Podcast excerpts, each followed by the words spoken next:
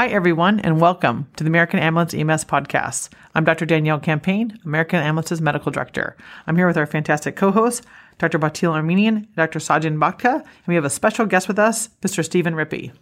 Good morning, everybody. Hi, everyone. Hello. Today, we're going to be talking about tracheostomy tube complications. Who serves a million people in the valley? We do. The brave men and women of the AA are the best at what they do in EMS today. The finest place in the world to be is right here as a part of Americans' family. Help is on the way, got a unit en route. No matter the problem, when in doubt, we send them out. Sure as the sunrise, sure as I bust this rhyme, 10 minutes or less. Every call, every time, this is my career path, this is what I do. The AA's, red, white, and blue. Get your call on. Here comes American. Get your lights on. Here comes American. Get your gurney on. Here comes American. Get your gloves on. Here comes American. Get your save on.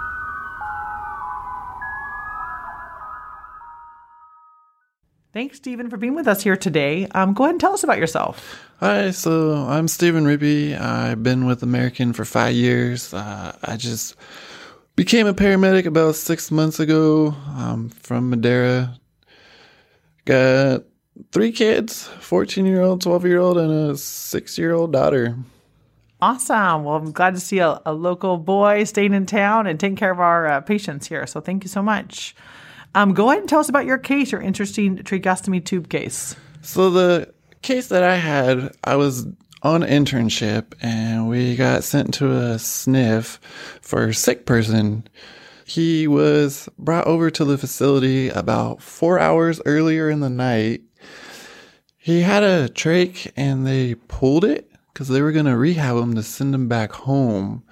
He had a G-tube and they were feeding him, and then he started vomiting and it was coming out of his trach. So the facility was really, really scared. So they called out EMS, and we get there and they tell us, you know, we just got him. He's rehabbing because they removed his trach and they're going to send him back home. He's been vomiting. We just need to get him to the hospital to figure out what's wrong. So my preceptor, she seen that he was vomiting through his trach. She said, Stephen, get on the airway, you know, suction if needed, which I did. Listened to his lung sounds. They were good. En route, my preceptor noticed that his sats were in the low to mid 70s. And she's like, Stephen, something's wrong here. You know, his oxygen level's like 75%. You sure you suctioned everything? And I was like, yeah, I listened to his lung sounds and I'll do it again, but I'm sure I got everything. So I listened clear again. And she's like, you sure they're clear? And I was like, yeah. I had suction ready just in case. And I took a listen again. And I was like, they're still clear. I was like, I can suction again, but I don't think anything's going to come out. And then she's like, I got an idea. So she took 2 fingers, covered his trach hole, and then his oxygen levels rose. So by the time we got him to the hospital, he was from 75 to 86% and climbing.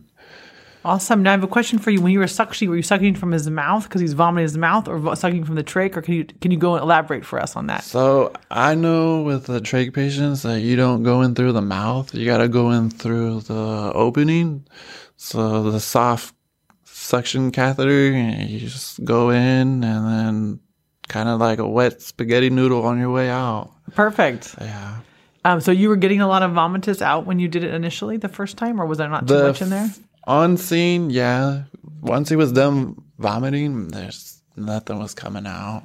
That's interesting because you shouldn't vomit from your trach, right? Like that's the air hole versus the esophagus. So you're guessing that he's probably aspirating. So it's coming up his esophagus and then somehow coming down his trach. He must not have a good gag or, you know, the ability to cough. And so it's coming down and then coming out his trach hole. So you wonder how much went into his lungs before you guys even got there. And he was a paraplegic on top of that. And he had multiple strokes and he was like GCS 9, 10. So definitely a very sick guy. Yeah. Any other questions from the group for Stephen? Well, when you noticed that his oxygen saturation was low, were you giving him supplemental oxygen? And how are you doing that? We had him on 15 liters NRB over the nose and mouth. Yeah, we weren't doing it through the tracheal. So it makes sense what your partner did, because if you're putting it through the nose and mouth, the oxygen could have the least, you know, resistance is going to come out the stoma or the hole in the trach. So covering that up is great, because now the oxygen is going to go down his trachea into his lungs. So that's a great thing to do with that missing trach. Thanks for coming, Stephen, and thank you for sharing your case with us. Thank you so much, guys, for having me.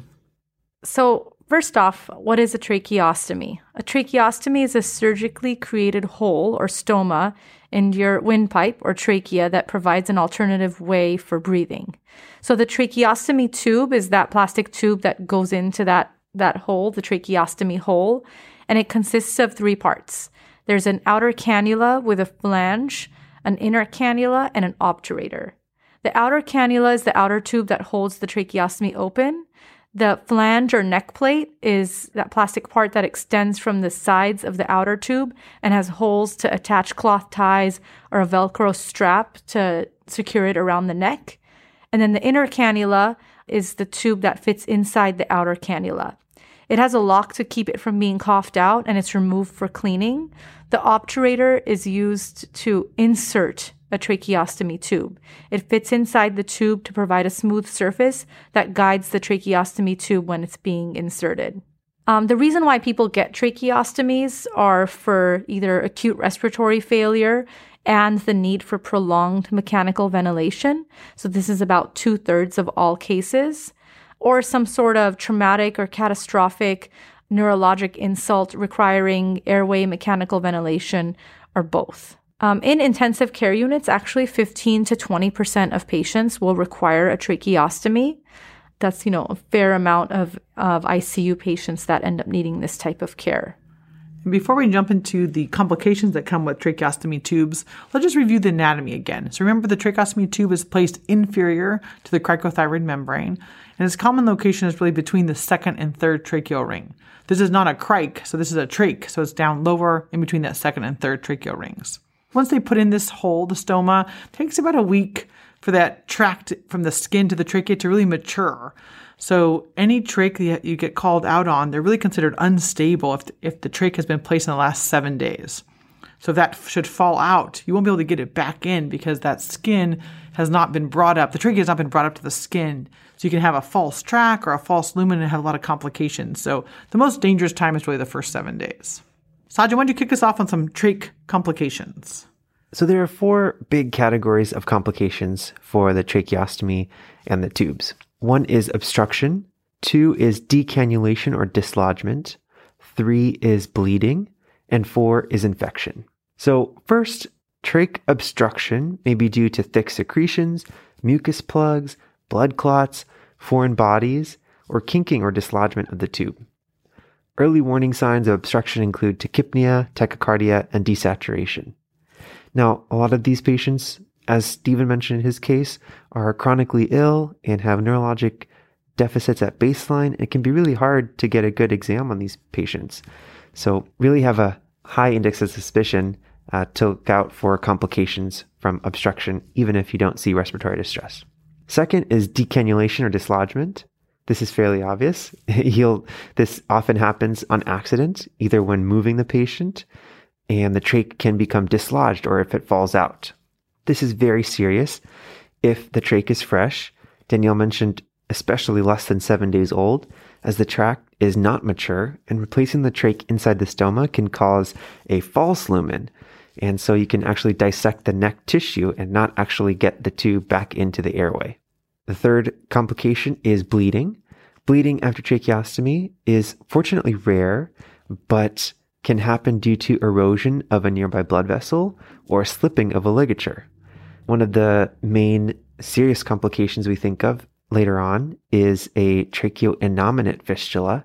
This is when the tube and the hole actually creates a fistula with the innominate artery, and this can cause very brisk pulsatile bleeding, and you can actually exsanguinate and aspirate all of that blood, and it can be very serious. The fourth complication is infection. Infection can be in the trachea or around the tracheostomy tube. And signs of infection can be fever, thick mucus, that is yellow or green, coughing up mucus with bright or dark red blood in it, or very foul odor, mucus secretions, or increased need for suctioning. Now that we've got that basic understanding of the background of different kinds of tracheal complications, let's kind of go through some different questions and how we would solve these problems. So if you're on a transport with someone with a trach or you call that for a trach, we'll kind of go through those. Let's start out with, how do you assess if a trach is actually functioning? Well, you're looking out for some signs of trach problems such as hypoxia, what's their O2 sat, are they having difficulty breathing, is there inability to suction the trachea, is there inability to place the inner cannula, is there bleeding, is there swelling? So these are some of the signs you're looking out for. You know, when you're trying to figure out, is it working for actually breathing, you're going to listen, look, and feel for evidence of breathing at the native upper airway and over the tracheostomy site for 10 seconds. So look at kind of both nose and mouth as well as trach site. Use your end-tidal CO2 waveform capnography and your pulse ox. Yeah, I think that's really important. A lot of times we get focused on the trach, right? The trach might be gurgling or bleeding, and no one's assessing, like, can this person still breathe? And a lot of it's because we don't even really know why they have the trach. Do they have it just because they have a stroke, or is there like a huge tumor in the back of their throat, and there's no airway coming from above? So that's a great point to assess both of them. So what are the key history pieces you need to ask a trach patient or a trach patient's family or caregiver if you can? The first and most important thing is, when was the tracheostomy performed?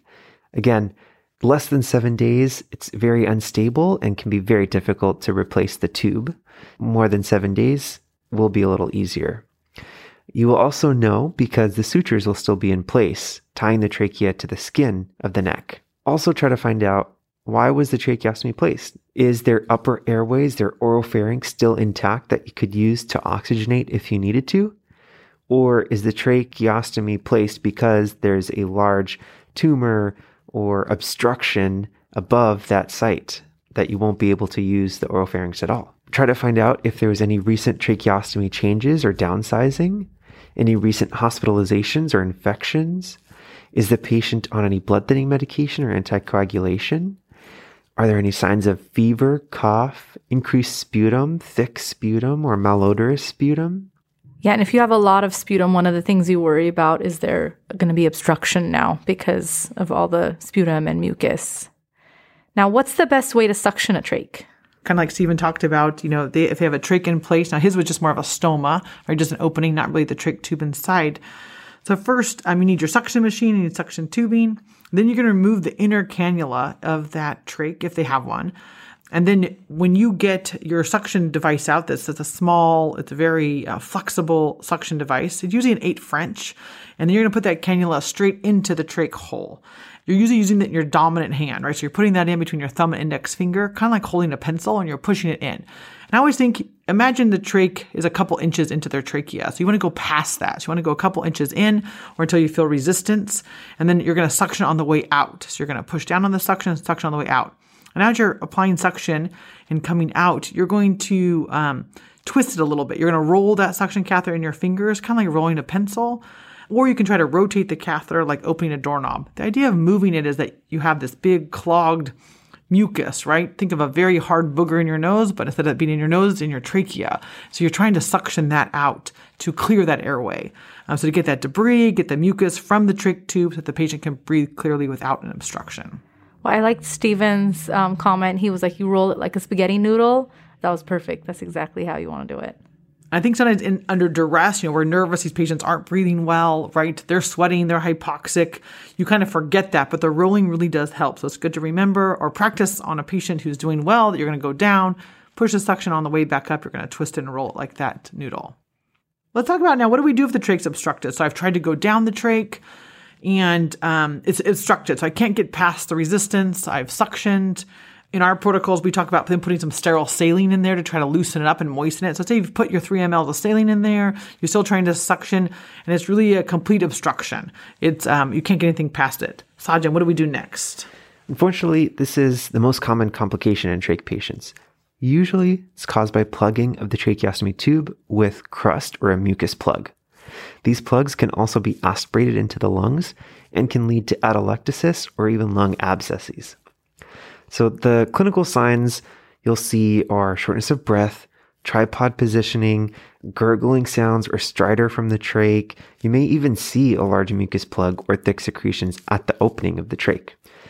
This can occur as the patient tries to cough and the phlegm or mucus lodges into the opening of the trach tube. So let's talk through a call.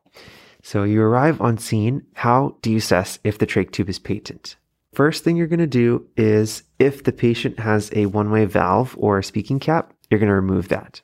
You are going to remove the inner cannula or the inner tube, if that's present, and see if you can pass a suction catheter. So if you can, the trach is patent. If not, if you insert it 1 or 2 inches or a few centimeters and you can't get past that, then the trach is not patent. The next thing you can try is to deflate the cuff. So use a syringe and take the air out of the cuff. Look and listen and feel at the mouth and the trach. Is air moving? You can also use waveform capnography at this step if you have it.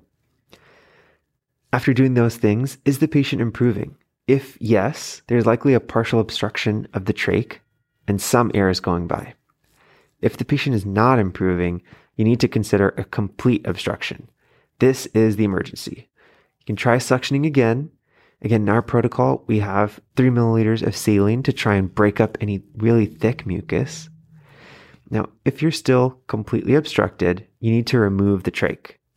In our system, you would need to call the base and ask to remove the trach. And once the trach is out, you can actually place your bag valve mask over the stoma using a pediatric BVM and bag the patient that way. Or, as in Stephen's case, you can remove the trach, block the stoma with just a few fingers, and bag the patient's mouth. But remember, this is a complete airway obstruction. If no air can come past the trach, you need to remove the obstruction. I like to think of it as, this patient needs emergent oxygenation. So whether they have a foreign body up in their airway, like a kid who swallowed a marble and it's a complete obstruction, or it's a trach that's completely occluded with mucus and debris, either way, there's no air coming from outside into their lungs. So always try to use your normal tools too. So try to maybe put oxygen on their mouth while you're suctioning, right? This patient, put them on a non-rebreather. Because sometimes you can get a complete obstruction into a partial by, like we talked about, Sajan talked about, by decreasing the cough or suctioning a little bit. And if so, if some oxygen gets by, that really helps them. So remember, you can bag from the mouth or bag from the stoma. Don't forget the mouth is another option. In the ED, once we take this out, we would intubate them through the stoma. Some systems may allow intubation through the stoma. Ours doesn't, but that is something to look at in your own system to see if that's an option for you. And Stephen's case is a perfect example of don't forget that native airway. You can just plug that stoma and back from the mouth if you need to. Okay, another question for the group. What do you do if the trach comes out? This all depends on the timing of how fresh is this trach. So if it's less than 7 days old, don't attempt to put it back in. Just occlude the hole and bag the patient from the mouth. And again, this is because the tract hasn't formed yet. And so you may try to put the tube in and it might go just in the skin and not even get into the trachea. So you think you've gotten it back in, but you don't. And so you don't want that false sense of reassurance. Now, if the trach is older than 7 days, then you can attempt to put the trach back in. You basically can, if you see the hole, you can directly put the tube back in, or you can do fingertip guided. So use your finger to find the hole in the trachea, then guide the tube into the hole with that guidance of your fingertip. In our system, to go ahead and put a complete trach that's totally out on the patient back in, you would have to call base. It's not part of our protocols. But I know some protocols and some EMS systems allow you to put it right back in. Some of these are very mature holes, right? They've been there for a really long time. They take them out at home and change them out. Sometimes they're just partially out. So I feel like if it's partially out, only an inch or so out, you can just gently push that back in. Now, what do you do if there's bleeding from the trach site? Yeah, this is a great question. So bleeding is a very rare but serious complication. It usually happens very early on, or it can happen later, like Sajan talked about earlier, where they develop a fistula between arteries. So I think when there's bleeding, you want to look at it like any other bleeding site. Is it just oozing? Has that trach rubbed it raw and it just kind of drips and oozing? Then you just want to suction, not a big deal. Or is it massive amounts of bright red bleeding? So I think in your mind, it's is this blood going to go down their trachea into their lungs and cause a lot of problems? So if it's quite a bit of blood and it's going down into their lungs, you want to make sure you inflate the cuff of the trach to prevent the blood from running down the trachea. And then if it's still bleeding, you're going to overinflate the cuff. And the idea to do that is you're going to provide some pressure on the bleeding vessel, and the trach tube should not be removed, right? So the idea is that if it's bleeding in the trachea, remember this is our one hole to get oxygen and past the bleeding site. So if you remove it, you know, the patient's going to kind of drown in their own blood, right? They're not going to be able to stop that. So leave that trach in, blow up the cuff, maybe extra blow up the cuff to put pressure on it. Remember, this is in the most dangerous part in the first 7 days, usually after a trach is put in. So it's fresh, it's a new wound, and it's bleeding. For me, bleeding is the scariest thing. And I know that, you know, we think about obstruction and the tube came out and all this, but at the end of the day, it's like once you get a bleeder, often it's arterial and it's pretty massive. And your initial gut instinct is like, okay, well, let me take this tube out. Then maybe I can get my finger in there. And it's like, no, don't do that. Leave the tube in and try to overinflate the cuff and try to bag through that. And that's the best thing you can do for these patients. And I think in the EMS world, call the base, right? Let them know you're coming so they can get prepared and get all their kits out. Let them know this is really an unstable airway. It'd be the same thing if someone's vomiting up a bunch of blood and then aspirated it, right? So it's like a lot of blood in their airway. And so with a trach, there's just a direct hole to their airway. So I think, too, you're also going to have big, large bore IVs. They're bleeding. You're going to try to keep them as calm and comfortable as possible. You can put a non-rebreather on their mouth, put oxygen on their trach site, and then really overinflate that cuff. I think that's a really good point about just calling your base and letting them know. I think with any of these complications, these are all a big deal because we're talking about the airway, right? The airway is having a problem. And so these are always going to be stat medical calls, no matter what system you're in.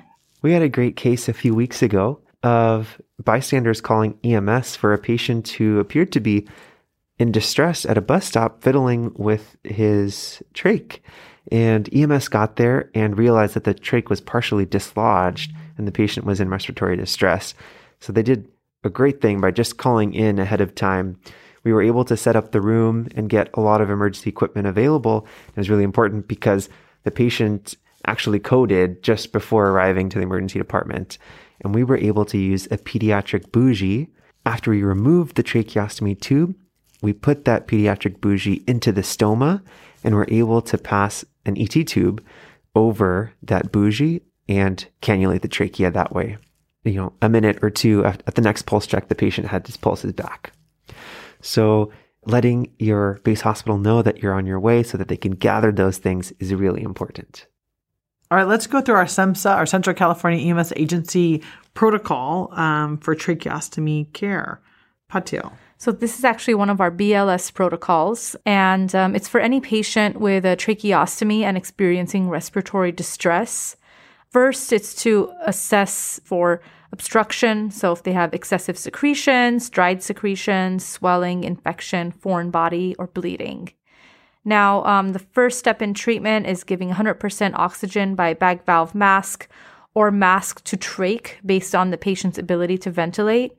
And don't use any oxygen-powered breathing device on a tracheostomy. So when they're talking about oxygen-powered device, they're talking about the transtracheal jet insufflator. So you don't want to shove oxygen under power in a trach. Remember, the hole is already there, and so you don't want to damage the posterior side of that trachea. Great. So your next step would be suctioning. Use sterile technique if possible. And so you're going to want to pre-oxygenate, which is hyperventilate for 1 minute prior to suctioning. Then you're going to irrigate with 3 cc's of normal saline through the trach. So you can just use an irrigation syringe or a saline fish. Then tell the patient to inhale. Insert the suction catheter gently until resistance is felt. Then tell the patient to cough or exhale and suction during withdrawal of the catheter. So you're basically putting the catheter in and then suctioning on its way out. Contact the base hospital for medical direction if the patient is not approving after the above treatments, if the patient develops subcutaneous emphysema, bleeding from the tracheostomy site, the trach tube gets dislodged, or if you have any questions. These are stat transports. Contact the base hospital en route to the closest appropriate facility. If you are a BLS unit, consider a rendezvous with an ALS unit if you need to. And I like to think of these as you're transporting almost an intubated patient. So they have two holes, right, instead of one, so you're more complicated. And so something's going wrong with that tracheostomy tube. Just back in your mind, it's like something going wrong with an ET tube, right? So you're going to be hypervigilant. You're going to stare at that tube.